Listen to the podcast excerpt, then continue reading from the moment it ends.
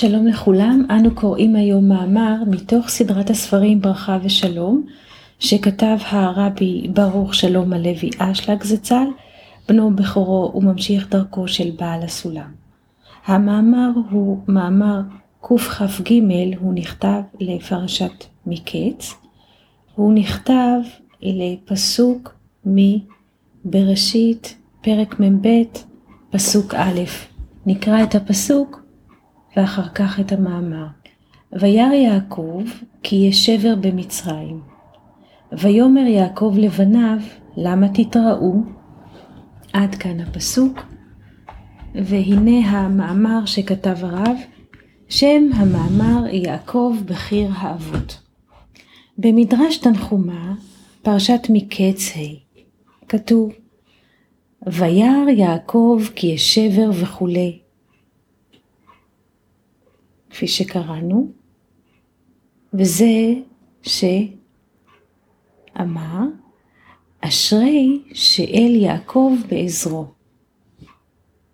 זהו ציטוט מספר תהילים קמ"ו, אנחנו נקרא את כל הפסוק, אשרי שאל יעקב בעזרו, שברו על השם אלוהיו. שואל מדרש תנחומה, למה לא נאמר שאל אברהם, או שאל יצחק? מדוע אומר המדרש, אשרי שאל יעקב בעזרו? הנה אתה מוצא שלא ניצב הקדוש ברוך הוא, לא על אברהם, לא על יצחק, אלא על יעקב, שנאמר, והנה השם ניצב עליו. בראשית כ"ח. אמר רבי סימון, אין המלך עומד על שדהו, לא כשנזרעה, ולא כשנתחדשה, ולא כשנעדרה. ואם מתי עומד עליה? כשהיא עומדת קרי.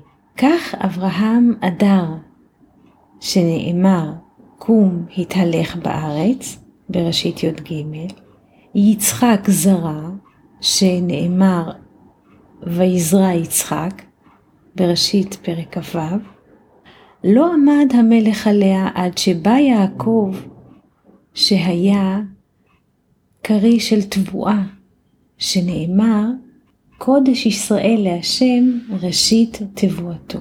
זהו ציטוט מירמיה פרק ב'.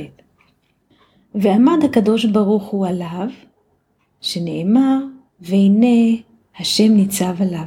הוי אשרי שאל יעקב בעזרו. עד כאן לשון קודשו. עד כאן מביא הרב את מדרש תנחומה. וכאן הוא מעלה שאלות, ויש לשאול הכתוב, למה דווקא יעקב נקרא בחינת תבואה? ב.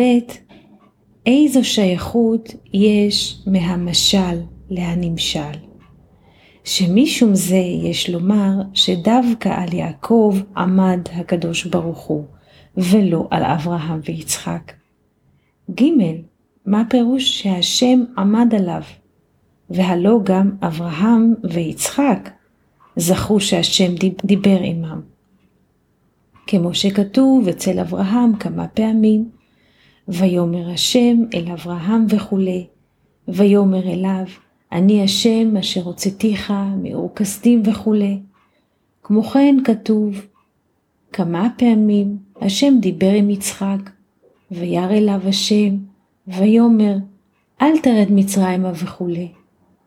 ומהי החשיבות שנאמר אצל יעקב בזמן החלום, כמו שכתוב, ויחלום וכולי, והנה השם ניצב עליו וכולי. להבין, נקדים מה שאמרו חז"ל בפרקי אבות, פרק א', על שלושה דברים העולם עומד, על התורה ועל העבודה ועל גמילות חסדים.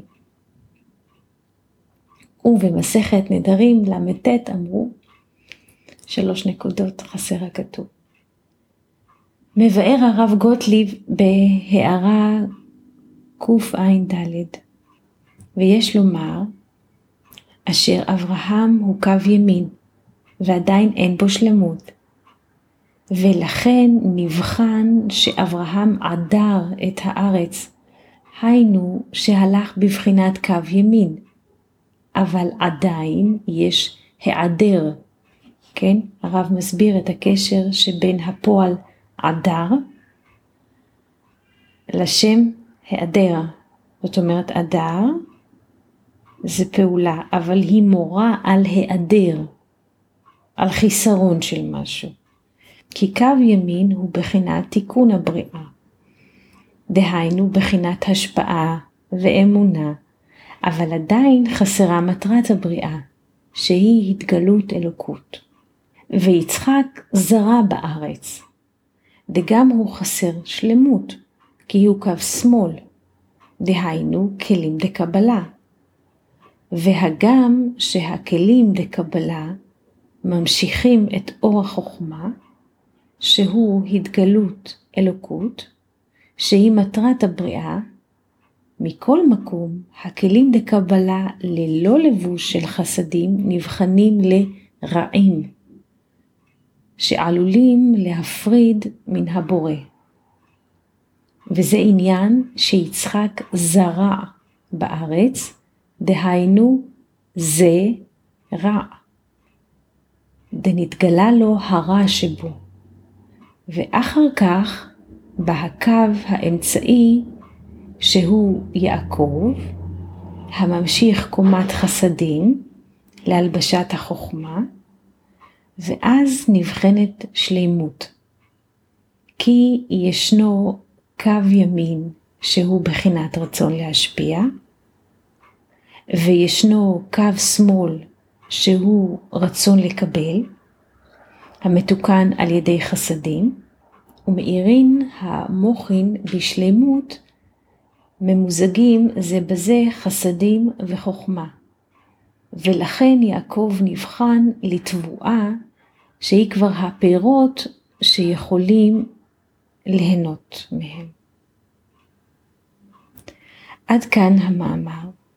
עכשיו, כדי לחזור לפסוק הראשון שאמר יעקב וירא יעקב כי יש שבר במצרים, ויאמר יעקב לבניו, למה תתראו? הרי הכל התחיל מן הפסוק הזה.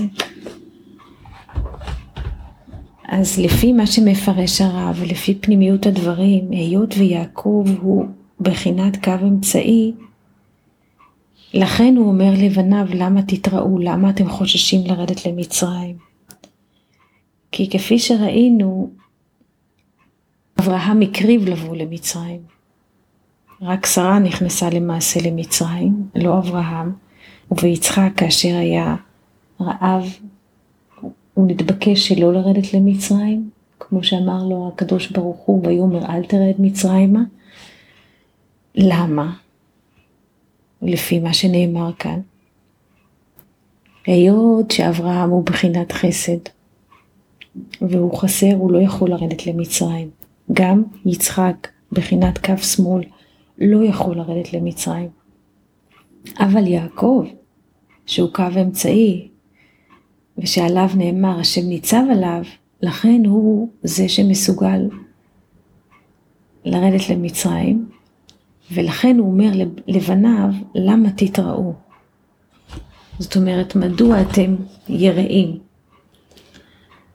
ובכך סיכמנו את המעגל, זאת אומרת פתחנו בפסוק, הרב פתח בפסוק, עליו הביא את מדרש תנחומה, שמדרש תנחומה מדבר בשלושה קווים, אברהם הוא זה שעודר, לשון היעדר זה קו ימין, יצחק הזורע זה זה רע, זה קו שמאל, ויעקב ראשית תבואתו הוא זה שעולה ממטה, כי התבואה עולה ממטה למעלה. זאת אומרת, בשיעור החסדים, כך יש התגלות חוכמה, לכן עליו נאמר, והשם ניצב עליו, ולא נאמר על האבות אברהם ויצחק. לכן שם המאמר שבחר הרב הוא יעקב בחיר האבות. כל טוב לכולם, שבוע טוב וחג חנוכה טוב, להתראות במאמר הבא. Thank